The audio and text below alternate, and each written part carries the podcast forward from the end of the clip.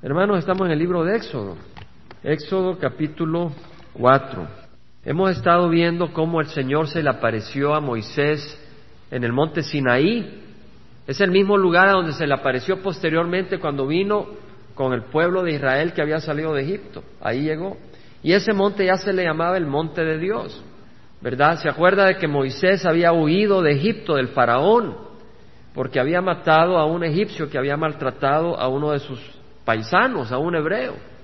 Entonces, eh, en la siguiente ocasión que trató de poner paz entre dos hebreos, dos israelitas que peleaban, a uno de ellos le dijo, bueno, ¿y qué nos has hecho a ti juez de nosotros? ¿Verdad? Y le hizo referencia al que había matado ya a un egipcio en la ocasión anterior y Moisés entendió y el faraón lo quería matar, así que él huyó y se fue a la región de Madián, que queda hacia el este, atravesando el desierto. La región de Madián estaba Jetro o Reuel, que era sacerdote, creemos que era sacerdote algunos, que era sacerdote de Dios, porque hay muchos dioses. Pero los madianitas eran descendientes de Abraham.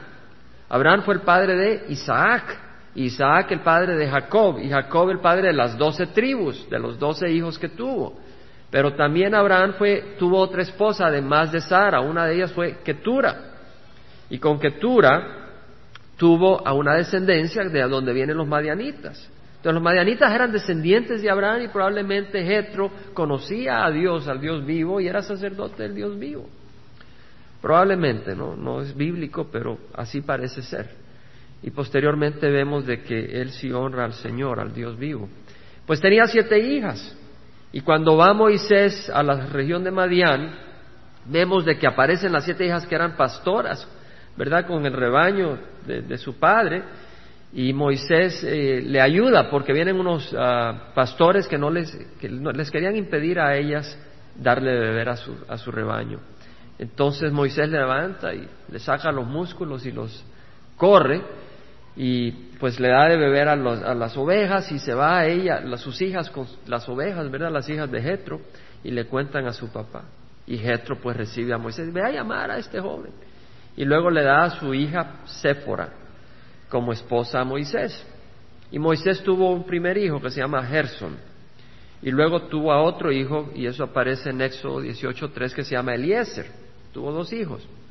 Y Gerson quiere decir un peregrino ahí, y Eliezer quiere decir Dios es mi ayuda. Tuvo esos dos hijos en, en, en la región de Madián. Y en eso él se fue hacia el occidente, hacia el monte que se llama Sinaí y estando en el monte se vio una zarza ardiendo, pero no se quemaban las hojas, no, se, no, prendían fuego. Estaba el fuego, pero no, no se consumían. Y Moisés se acercó a ver qué estaba pasando.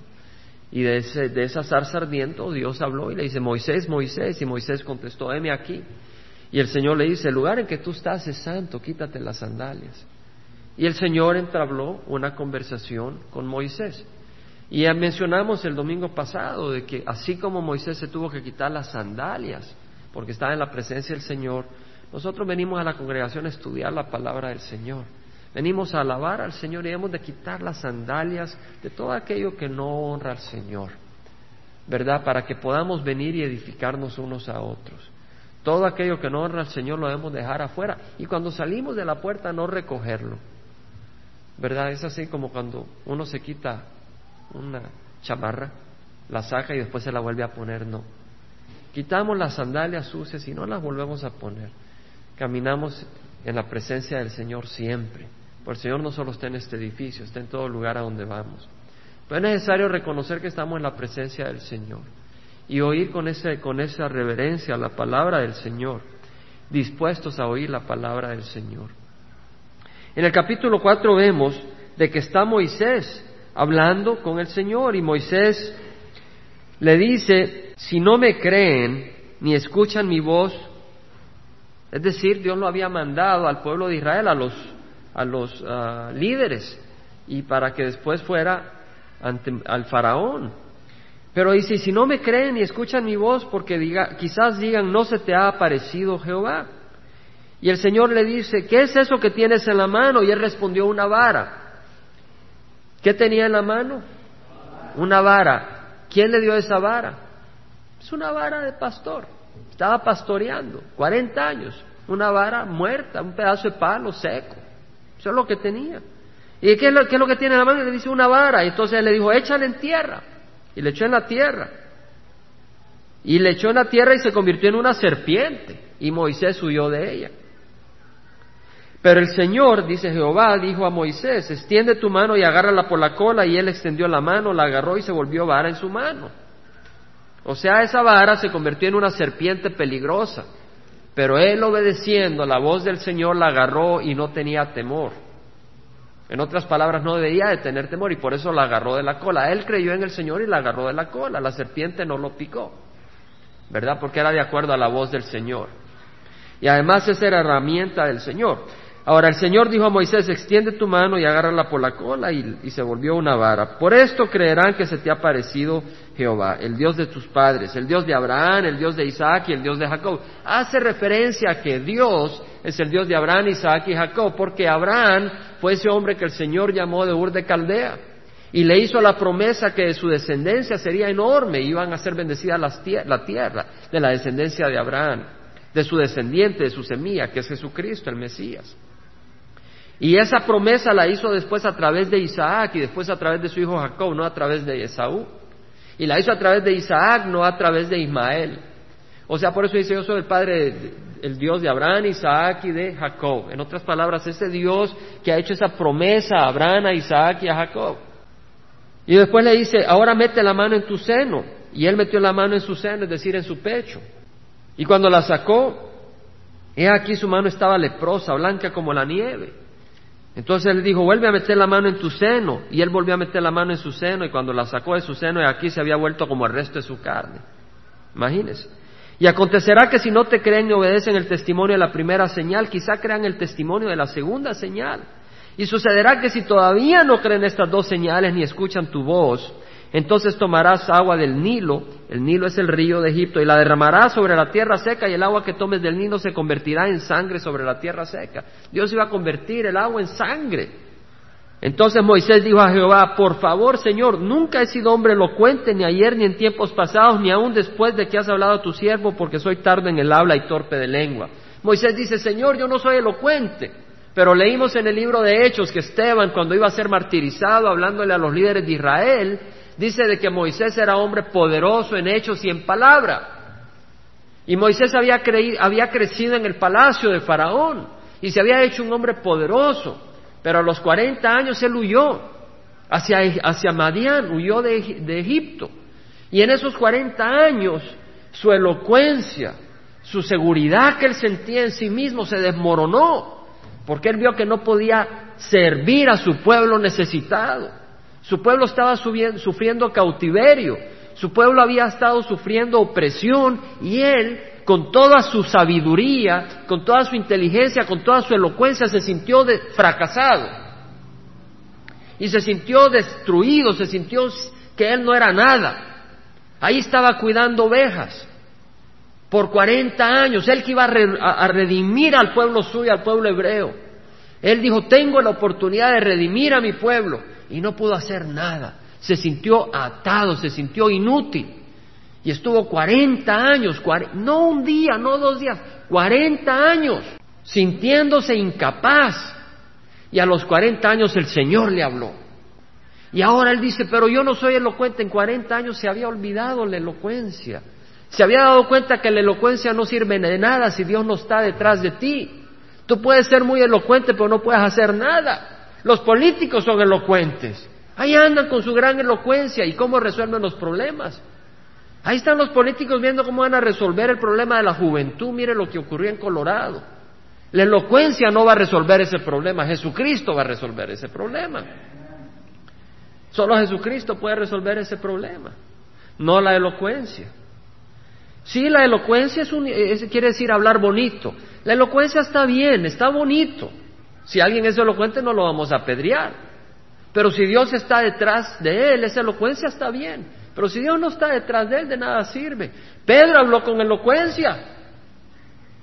Con elocuencia al referirme que habló con poder el día de Pentecostés. Pero ese poder vino del Señor, no de sabiduría humana. Y la elocuencia espiritual es mucho más poderosa que la elocuencia natural. Moisés había crecido y se había preparado y era un hombre de elocuencia natural, pero cuando Dios tomó control de él era un hombre de elocuencia espiritual. Y el Señor le dijo, ¿quién ha hecho la boca del hombre? ¿Quién hace al hombre mudo o sordo, con vista o ciego? No soy yo, Jehová. El enemigo no nos puede hacer sordos si Dios no lo permite. Si un niño nace sin un pie, Dios es el que lo está permitiendo. Y al final Él quiere glorificar su nombre, pero este mundo que está tan caído y tan pervertido, si no es la misericordia del Señor, estamos perdidos. Dios es el que permite todo con un propósito, a veces para traer arrepentimiento al corazón del hombre, a veces para glorificar su nombre, como cuando sanó a ciego o al paralítico, ¿verdad? Glorificó su nombre. A veces son las presiones las que nos traen a nuestras rodillas para clamar, Señor, ayúdame. El Señor permite todo eso. El Señor le dice, ¿quién ha hecho la boca del hombre o quién hace al hombre mudo o sordo con visto ciego? No soy yo, Jehová. Ahora pues yo estaré con tu boca y te enseñaré lo que has de hablar. Pero él le dijo, te ruego, Señor, envía, oro, envía ahora el mensaje por medio de quien tú quieras. Hermano, el problema que tenía Moisés, él, él se había convertido en tan temeroso, había entendido su incapacidad si Dios no estaba con él, que si usted se da cuenta, en el versículo 13 del capítulo 3, en el versículo 11 del capítulo 3, cuando, Moisés se le cuando el Señor se le apareció a Moisés y dice, yo te enviaré, Moisés dice, ¿quién soy yo para ir a Faraón? Él había crecido en el palacio, ¿Quién más había crecido en el palacio que él? Pero aquí dice, ¿quién soy yo para ir a Faraón? Yo soy nada. Aún si he crecido en el palacio, ha sido la misericordia del Señor que me salvó, pero yo soy nada. Eso es lo que dice Moisés. ¿Quién soy yo? Y él le dice, yo estaré contigo. Después le dice, bueno, y si voy y me dice, ¿cuál es el nombre del Dios que te envía? Vuelve a hacer otra pregunta, lleno de dudas. Entonces le dice, dile que yo soy te envía, que Jehová te envía. Esto está en versículo 13 y 14 y después le dice, ¿y si no, y si no me escuchan?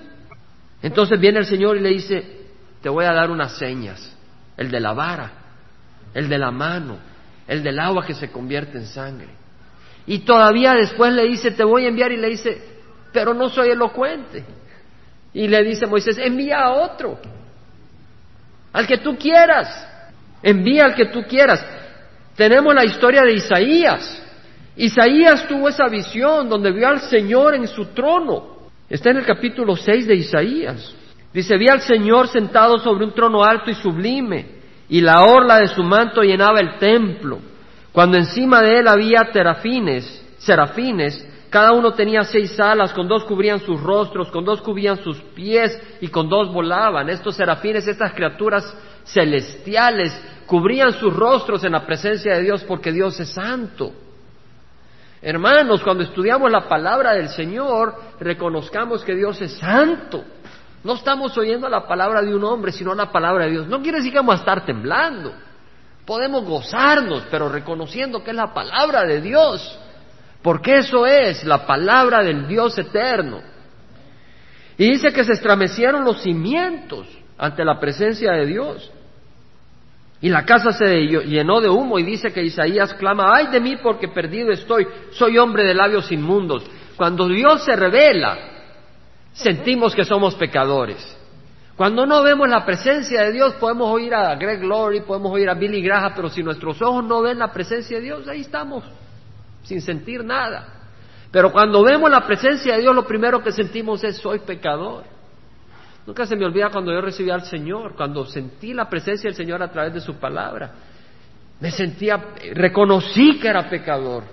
No de la boca para afuera, sino de corazón arrebatado por mi pecado. Y le pedí al Señor perdón y me gocé saber la esperanza que me ofrecía y el perdón a través de su sangre. Una gran bendición. Y dice, en medio de pueblo de labios inmundos habito, porque han visto mis ojos a Rey, el Señor de los ejércitos. En otras palabras, estoy acabado, estoy perdido, porque eh, tengo yo también labios inmundos y habito en medio de un pueblo de labios inmundos.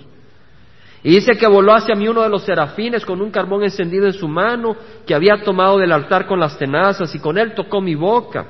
Y dijo, he aquí, esto ha tocado tus labios y es quitada tu iniquidad y perdonado tu pecado. Vino un serafín y le puso un carbón encendido en la boca a Isaías y no le quemó la boca, simplemente lo, lo santificó. Y nuestro Señor nos ha santificado con su sangre.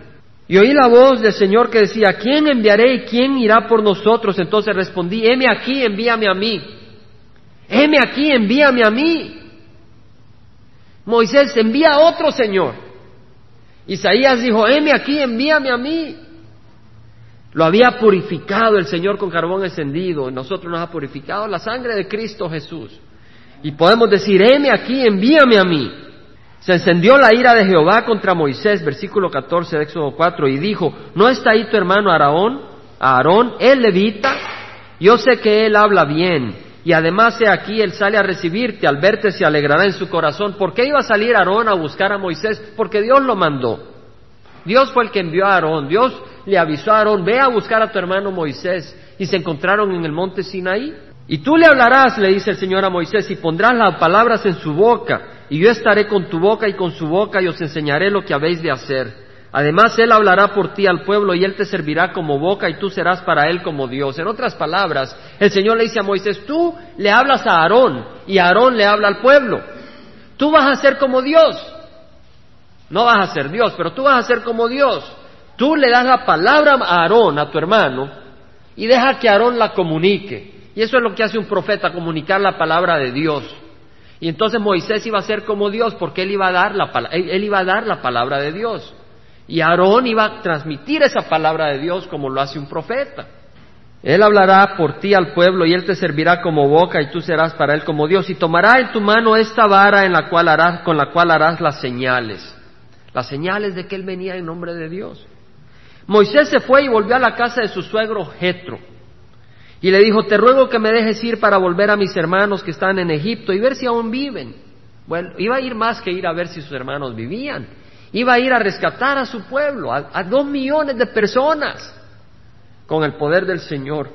Y Jetro dijo a Moisés, ven en paz. Vemos el respeto en la familia. Viene Moisés y le pide permiso a su suegro para ir. Por supuesto que Dios le había dado autoridad a él, pero él muestra ese respeto y esa referencia al papá de su esposa, ¿verdad? Y Jetro, un hombre que temía a Dios, le dice, ven paz. Y Jehová dijo a Moisés en Madián, ve, vuelve a Egipto porque han muerto todos los hombres que buscaban tu vida. Moisés tomó su mujer y sus hijos. De nuevo, uno se llamaba Gerson y el otro se llamaba Eliezer. Ahora, el primero le llamó Gerson, que quiere decir soy un peregrino. Pero la palabra Gerson en hebreo viene de la palabra garash y quiere decir expatriar, divorciar, sacar, expulsar. En otras palabras, un peregrino es una persona que ha salido de su tierra y se va en peregrinaje. Es como la gente que está saliendo ahora de Kosovo, que los están expulsando, es un refugiado. Una traducción es refugiado. Y estos, estos, eh, eh, Gerson reconoció, eh, Moisés reconoció que él era un refugiado, él había salido como un peregrino expatriado, temiendo por su vida. Y entonces le dijo, soy un peregrino. Pero el nombre Eliezer quiere decir, Dios me ayuda. Primero fue peregrino, y cuando tuvo el segundo hijo reconoció que en su peregrinar Dios era su ayuda. Y así como Moisés salió de Egipto huyendo de Faraón, nosotros hemos salido de Egipto. ¿Verdad? Pero no huyendo de Faraón, sino a los brazos del Señor. ¿Verdad? Pero en nuestro peregrinar hemos descubierto que Dios es nuestra ayuda. Dios es nuestra ayuda. Porque uno puede salir huyendo del diablo, pero no buscar los brazos del Señor. Y si tú sales huyendo del diablo y no buscas los brazos del Señor, hermanos, ¿de quién estás? Del diablo. Es como me compartía alguien con mucha sabiduría que cuando van a exorcizar a alguien que esté endemoniado, asegúrate que ahí no haya nadie que no tenga Cristo. Porque si tú tienes ahí a alguien que no tiene Cristo, el demonio sale de esa persona y se mete en el que no tiene a Cristo. Porque los demonios están buscando una persona en quien habitar. Y hay personas endemoniadas. Yo recuerdo cuando estaba en Georgia, en la ciudad de Watkinsville, había un lugar a donde me iba a hacer ejercicio. Ya acababa de venir al Señor. Y había una joven que se venía a hacer esa de, bicicleta. Yo ahí andaba haciendo mis pesas, poniéndome en forma y después iba a hacer bicicleta. Y nunca se me olvida esta joven que entraba, la presencia de Satanás era tremenda en su, en su vida. Y yo sentía que ahí esa mujer estaba endemoniada. Sentía tremendamente. Y así, ah, hay personas endemoniadas. Eh, Satanás es real. Y si uno no tiene a Cristo, es eh, un, lugar disponible para Satanás y sus demonios. Hay que tener al Señor. De todas maneras, vemos que Moisés sale con sus dos hijos y su esposa Séfora. Los montó sobre un asno y volvió a la tierra de Egipto. Tomó también Moisés la vara de Dios en su mano. Quería llevar la vara porque le iba a usar para esas señas. Y Jehová dijo a Moisés, cuando vuelvas a Egipto, mira que hagas delante de Faraón todas las maravillas que he puesto en tu mano, porque yo endureceré su corazón de manera que no dejará ir al pueblo. Uno dice, pero qué injusto. Dios va a endurecer el corazón de Faraón para no dejar ir al pueblo. Eso no es justo, dice uno. Pero no es así. Faraón estaba oprimiendo al pueblo de Dios. Faraón no tenía un corazón de arrepentimiento. Dios podía decir, ok, tú eres mi enemigo, porque Faraón era enemigo del pueblo de Dios. El Señor Jesucristo dijo, Saulo, Saulo, ¿por qué me persigues? ¿A quién estaba persiguiendo Saulo? ¿A Jesús o a los hijos de Dios? A los hijos de Dios, pero Jesús dice, si tú persigues al pequeño mío, me estás persiguiendo a mí. Y Faraón al oprimir al pueblo de Dios estaba presionando, estaba peleando contra Dios. Era enemigo de Dios y el Señor conoce el corazón de Faraón. Y dice, bueno, pudiera no endurecer el corazón para que Faraón dejara al pueblo de, de Israel ir. Pero sabía que no iba a haber arrepentimiento en el corazón de Faraón. Era un hombre enemigo de Dios, enemigo de las cosas de Dios y Dios tiene el derecho de endurecer el corazón de quien quiere endurecer, que sea su enemigo. Y lo endureció. Y le veremos después cómo lo endurece. Pero el punto está que dice, yo endureceré su corazón de manera que no dejará ir al pueblo. Entonces dirás a Faraón, así dice Jehová, Israel es mi hijo, mi primogénito. Mira cómo nos agarra Dios. Dios habla de Israel, Israel es mi hijo, mi pueblo es mi hijo. Y a nosotros nos llama hijos de Dios. A recibir a Jesucristo nos convierte en hijos de Dios. Y te he dicho, deja ir a mi hijo para que me sirva, pero te has negado a dejarlo ir. He aquí mataré a tu hijo, a tu primogénito. Sabemos que Dios manda diez plagas y en la décima plaga mata a los primogénitos de los egipcios, incluyendo el del faraón. Aquí le está dando un resumen de lo que va a hacer el Señor a Moisés. Porque Dios sabe lo que va a ocurrir antes que ocurra. Dios no lo agarra a nadie por sorpresa. Y aconteció que en una posada en el camino iba Moisés, Séfora y sus dos hijos. ¿Cómo se llamaban los dos hijos? Gersón y Eliezer. Ahí va Moisés y su esposa. ¿Cómo se llama su esposa? Séfora. Y ahí iban. Y estaban en la posada del camino y el Señor les salió al encuentro y quiso matarlo. ¿A quién quiso matar? A Moisés. El Señor iba a matar a Moisés. Entonces Séfora tomó un pedernal, cortó el prepucio de su hijo y lo echó a los pies de Moisés y dijo, tú eres ciertamente un esposo de sangre para mí. Y lo dejó, ella había dicho entonces, eres esposo de sangre a causa de la circuncisión. ¿Qué estaba ocurriendo? Cuando el Señor se le apareció a Abraham, le dio un convenio. Y está en el capítulo 17 del libro de Génesis. El Señor le dice a Abraham, camina rectamente delante de mí. Yo te voy a bendecir. Camina en obediencia, le dice Abraham. Y este es el convenio que vamos a hacer. Tus hijos, todo, lo, todo varón, aún los esclavos que estén en la casa de Israel en el octavo día de haber nacido, los pequeños en el octavo día se van a circuncidar. Y le tocó circuncidarse todo mundo, a los grandes también en esa ocasión.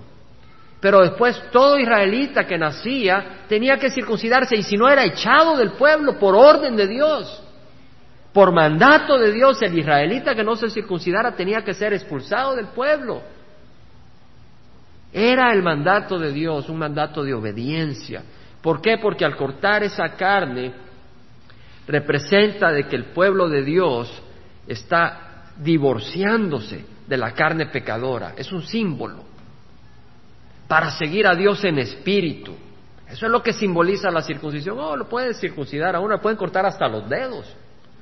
Pero si en tu corazón no hay una circuncisión, de nada sirve. Y sabemos de que Pablo usa ese término, de los judaizantes, que le decían a los cristianos, ustedes tienen que circuncidarse para ser salvos. Y dice, no basta que se circunciden, ojalá que hasta se queden sin los órganos masculinos, les dice Pablo. Así les dice en la Biblia. Le habló fuertemente. Ojalá se castren, dice. ¿Por qué? Porque estaban tratando de traer un legalismo. Estaban diciendo la salvación es a base de la circuncisión. Dice, no, la, base, la salvación es a base del sacrificio de Jesucristo en la cruz. Pero acá está que la circuncisión había sido dada al pueblo de Israel. Y el Señor les dice, tiene que circuncidarse como un símbolo. Y Moisés no lo había hecho. No lo había hecho en sus hijos. Y probablemente no lo había hecho porque Séfora no estaba muy contenta de la idea. Porque en el momento en que el Señor iba a matar a Moisés, Séfora agarró un pedernal y circuncidó a su hijo, agarró la piel y se la tiró a su esposo y le dice, eres un esposo de sangre. En otras palabras, el seguirte a ti cuesta sangre. El seguirte a ti cuesta sangre. Y sabe, hermano, el seguir a un hombre de Dios te va a costar sangre, hermana. El Señor dice, si alguno desea venir después de mí, niéguese a sí mismo, tome su cruz cada día y sígame te va a costar un sacrificio. Si tu esposo es un hombre de Dios, vas a tener que sacrificar tu vida para seguir a tu esposo, porque él va a estar siguiendo a Jesucristo. Y para seguir a Jesucristo tienes que llevar una carga, tienes que llevar una cruz. Y si tú eres esposa de un hombre de Dios, tú vas a tener que sufrir también. Pero si tú eres esposa de un hombre de Dios, eres esposa de un hombre de este mundo, vas a sufrir por razones equivocadas y no vas a tener la bendición que es estar casada con un hombre de Dios. Ella había dicho entonces era esposa de sangre a causa de la circuncisión y Jehová dijo a Aarón, ve al encuentro de Moisés en el desierto y él fue y le salió al encuentro en el monte de Dios y lo besó. Se vieron los hermanos, se gozaron, Aarón vio a Moisés 40 años después, Aarón tenía 83 años y Moisés tenía 80. Iban a empezar la jornada al desierto, imagínense. Así que si Moisés tenía 80 años iba a empezar, yo estoy joven, hermanos. Y contó Moisés a Aarón todas las palabras de Jehová con las cuales le enviaba y todas las señales que le había mandado hacer. Entonces fueron Moisés y Aarón y reunieron a todos los ancianos de los hijos de Israel. Y Aarón habló todas las palabras que Dios había hablado a Moisés. ¿Quién fue el que habló? Aarón. ¿Quién se las dijo a Aarón? Moisés. E hizo entonces las señales en presencia del pueblo. Y el pueblo creyó, y al oír que Jehová había visitado a los hijos de Israel y había visto su aflicción, se postraron y adoraron. ¿Qué pasó cuando se dieron cuenta que Dios había bajado al monte Sinaí? Había bajado a la tierra y le había hablado a Moisés y que luego los enviaba para librarlos. ¿Qué hicieron? Se postraron y adoraron. Hermanos, Dios ha bajado a la tierra en el Cristo Jesús y ha visto nuestra aflicción y nos ha librado de la opresión de Satanás y nos ha dado libertad en Cristo Jesús. Dios ha hecho eso por ti. Nos ha dado libertad en Cristo Jesús y podemos adorarle. El Señor Jesucristo le dijo a la mujer samaritana, la hora viene y ahora es cuando los verdaderos adoradores adorarán en espíritu y verdad, porque a tales adoradores busca Dios que le adoren. Dios es espíritu y los que le adoren deben de adorarle en espíritu y verdad. Esa, adoración viene no de que tengo que ir a adorar a Dios el domingo. Esa adoración fluye de un corazón agradecido que Jesucristo vino a la tierra a morir por nuestros pecados. Esa adoración fluye de reconocer de que hemos sido bendecidos por Dios. Es una adoración que fluye y nos postramos, no necesariamente acá, aunque lo podemos hacer acá, pero en la actitud de nuestro corazón nos postramos ante Dios y le damos gracias al Señor. Ahora, yo quisiera que meditáramos, hermanos, vamos a leer solo el capítulo 4, porque quisiera que hiciéramos algo, una meditación. Una meditación, hermanos, la palabra del Señor tiene riquezas. La palabra del Señor tiene grandes enseñanzas. Y vamos estudiando históricamente el libro de Éxodo Pero apliquémoslo a nuestra vida. Apliquémoslo a nuestra vida. Yo quisiera que veamos en el capítulo 4 de Éxodo dos versículos, donde hay una enseñanza especial para cada uno de nosotros, además de lo que hemos estado estudiando. Éxodo 4, 2 y 3, Jehová le dijo, ¿qué es eso que tienes en tu mano? Y él le respondió, una vara. Entonces él dijo, échale en tierra, y él echó en la tierra y se convirtió en una serpiente. Hermanos, ¿qué tenía Moisés en la mano? ¿Una vara de qué? ¿De metal o de madera? ¿Viva o muerta? Muerta. ¿Y en qué se convirtió? En un instrumento poderoso, donde iba a mostrar su poder ante Faraón. Yo quisiera decirles este pensamiento. El recurso, lo que tenía Moisés era un pedazo de madera, ese era su recurso, ese era su instrumento que tenía, un instrumento natural. Nuestros recursos naturales, nuestras habilidades, nuestros talentos, cuando son puestas al servicio de Dios, de acuerdo a la voz de Dios, es decir, de acuerdo a la palabra, se convierten en un arma poderosa contra el enemigo para bendecir al pueblo de Dios. Esta vara se convirtió en un arma poderosa para que se convirtiera en una serpiente y Dios mostrara su poder y animara al pueblo de Israel que venía a la salvación de ellos. Ese era el recurso que tenía Moisés. Dios se complace en la participación de sus hijos. Por eso Dios le podía haber dicho, habla y va a aparecer una serpiente, pero Dios agarró la vara de Aarón, perdón, de Moisés. Dios agarró la vara de Moisés, quería usar lo que Moisés tenía. Y Dios se complace en la participación de sus hijos, no importa qué tan pobres sean sus recursos. Estamos, hermanos. No importa que tan pobres sean sus recursos. Tú no digas jamás mis recursos son muy pobres, el Señor no los puede usar. Él usó un pedazo de palo para traer gloria a su nombre, pero quiere que tú se lo des y lo eches en la tierra, lo sueltes, se lo des al Señor. No importa qué tan poca sea el recurso ante la gran necesidad. Dios usó una vara de madera seca para convertirla en una serpiente y mostrar su poder. Jesucristo tomó cinco panes y dos peces. ¿Sabe quién los tenía? Un niño. Y se los dio al Señor y él alimentó a cinco mil hombres, a las mujeres y a los niños. Unas veinte mil personas fueron alimentadas. El Señor podía haber dicho, hágase pan y alimentar a la multitud de veinte mil. Pero le dijo al niño, dame tus panes y tus peces. Y los bendijo y los multiplicó. Y ese niño dijo, gloria al Señor. El Señor agarró mi pancito y mis peces y los multiplicó. El Señor quiere agarrar lo que tú tienes para bendecir y que tú puedas decir, el Señor usó lo mío. Nunca digas, soy muy pobre para que el Señor me use. El Señor no fue a la tienda vecina al que, al que tenía grandes bodegas. A ver, dales. Agarró el pan y los peces de un niño y alimentó a una multitud y después agarró siete, siete panes y unos pececillos y alimentó a cuatro mil hombres en la segunda milagro de alimento. Cuatro mil hombres, sus mujeres y sus niños, unas dieciséis mil personas. Alimentó. El Señor libró al pueblo de Israel de la opresión de Madián en la época de los jueces usando solo a 300 hombres encabezados con Gedeón. ¿Qué tenían ellos? 300 cántaros, 300 trompetas y 300 antorchas. Y tocaron las trompetas, quebraron los cántaros y la antorcha de luz hizo huir a todo un ejército que era tan numeroso como la arena del mar, dice el Señor en el libro de jueces. Huyeron, iban a ir muchos. Y el Señor le dijo, los que están temerosos que se vayan, se regresen y después dijo, todavía son muchos los que quedan, creo que eran diez mil, ponlos a beber agua. Y a cierto grupo nomás dijo, solo ellos. ¿Y qué llevaron ellos para vencer al enemigo? Cántaros vacíos, antorchas y trompetas. Y el enemigo salió huyendo. Hermanos, en el libro de San Lucas, el Evangelio de San Lucas capítulo 21, rápidamente. Hay otro ejemplo hermoso, donde el Señor nos habla de que Él recibe lo que tú tienes y tú se lo das. El Señor recibe lo que tú tienes y tú se lo das. Lucas capítulo 21. Dice que levantando Jesús la vista, vio a los ricos que echaban sus ofrendas en el arca del tesoro. echaban sus cheques, echaban sus grandes riquezas. Y también vio a una viuda pobre.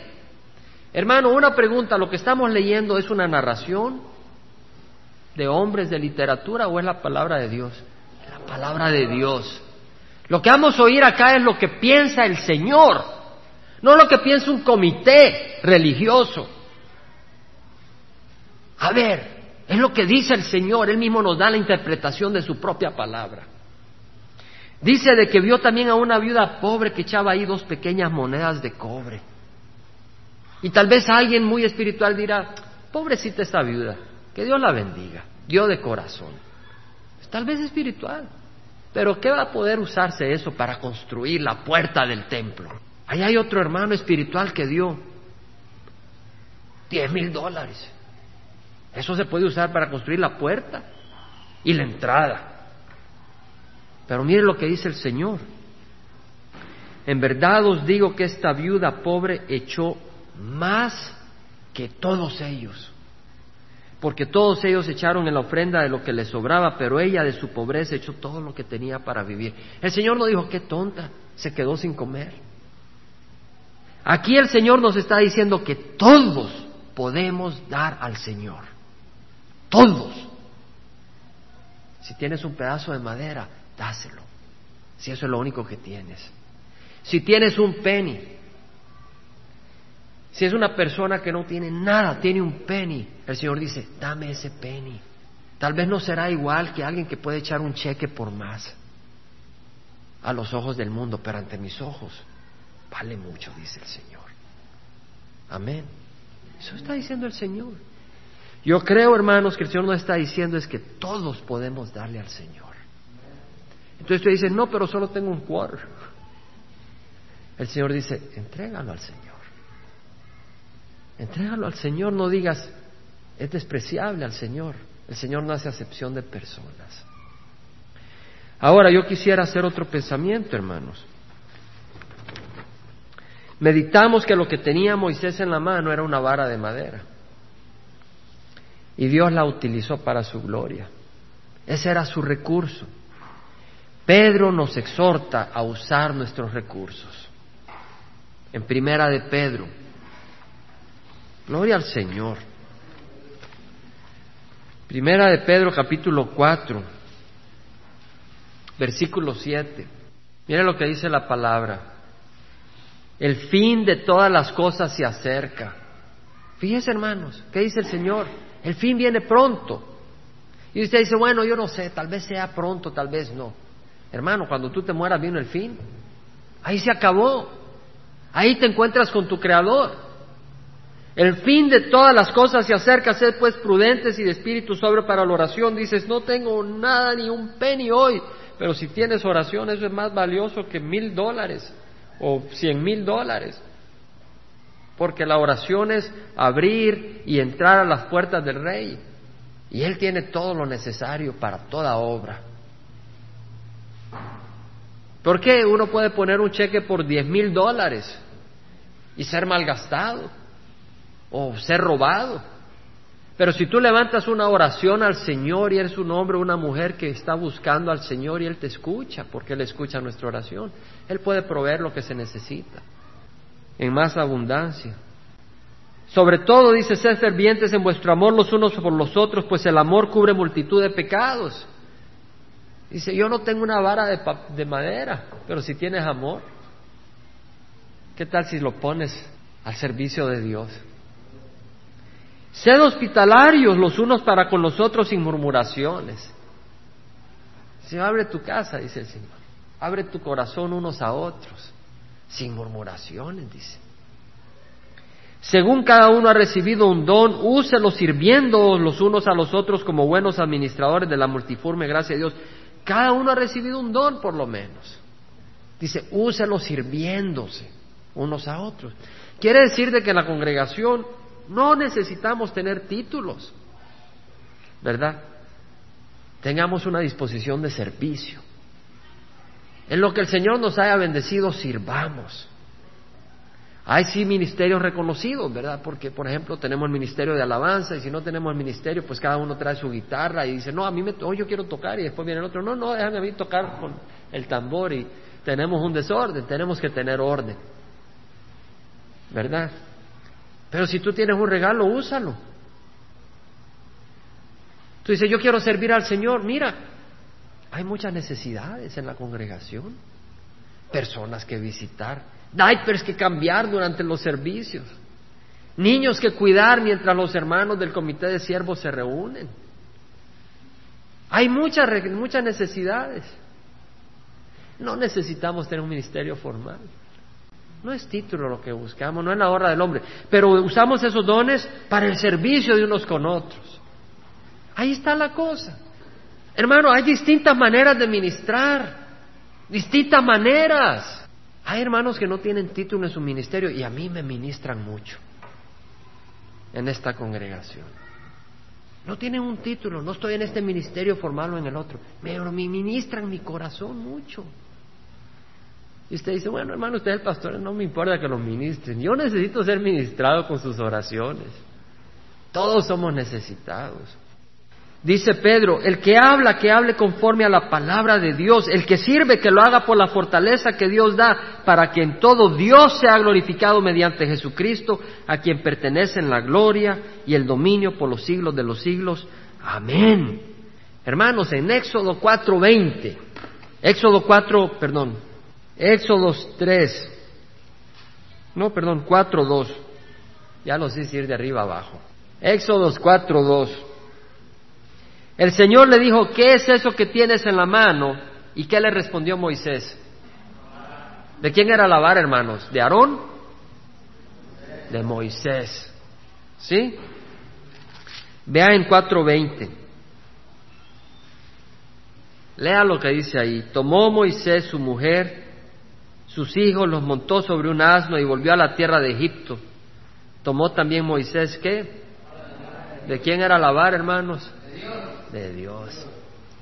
Hermanos, si tú se lo das al Señor, ese don, en las manos de quién es? De Dios.